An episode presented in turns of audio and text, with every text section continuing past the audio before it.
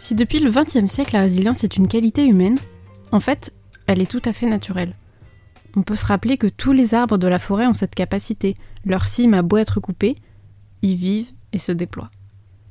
Dans le prochain épisode, j'ai le plaisir de recevoir Christelle qui est une vraie survivante de la vie. Sans la résilience dont elle a fait preuve, elle ne serait plus là. C'est à mon micro que cette maman de trois enfants se livre pour la première fois sur les traumatismes de son enfance, marqués par la violence verbale, physique et sexuelle. Elle nous dépeint une enfance marquante, une adolescence compliquée et une vie d'adulte chargée, où elle doit apprendre à se reconstruire malgré des relations toxiques, des burn-out, un séjour en hôpital psychiatrique et encore tant d'autres épreuves, dont trois cancers. Elle nous parle également avec beaucoup de tendresse et d'émotion de sa grand-mère, de son grand ami Édouard et de l'importance de savoir pardonner.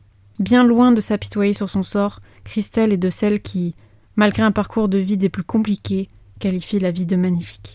Cette rencontre a été pour le moins chamboulante et inspirante pour moi, j'espère qu'elle le sera pour vous également. Je vous donne donc rendez-vous dimanche 12 novembre pour découvrir l'histoire de Christelle.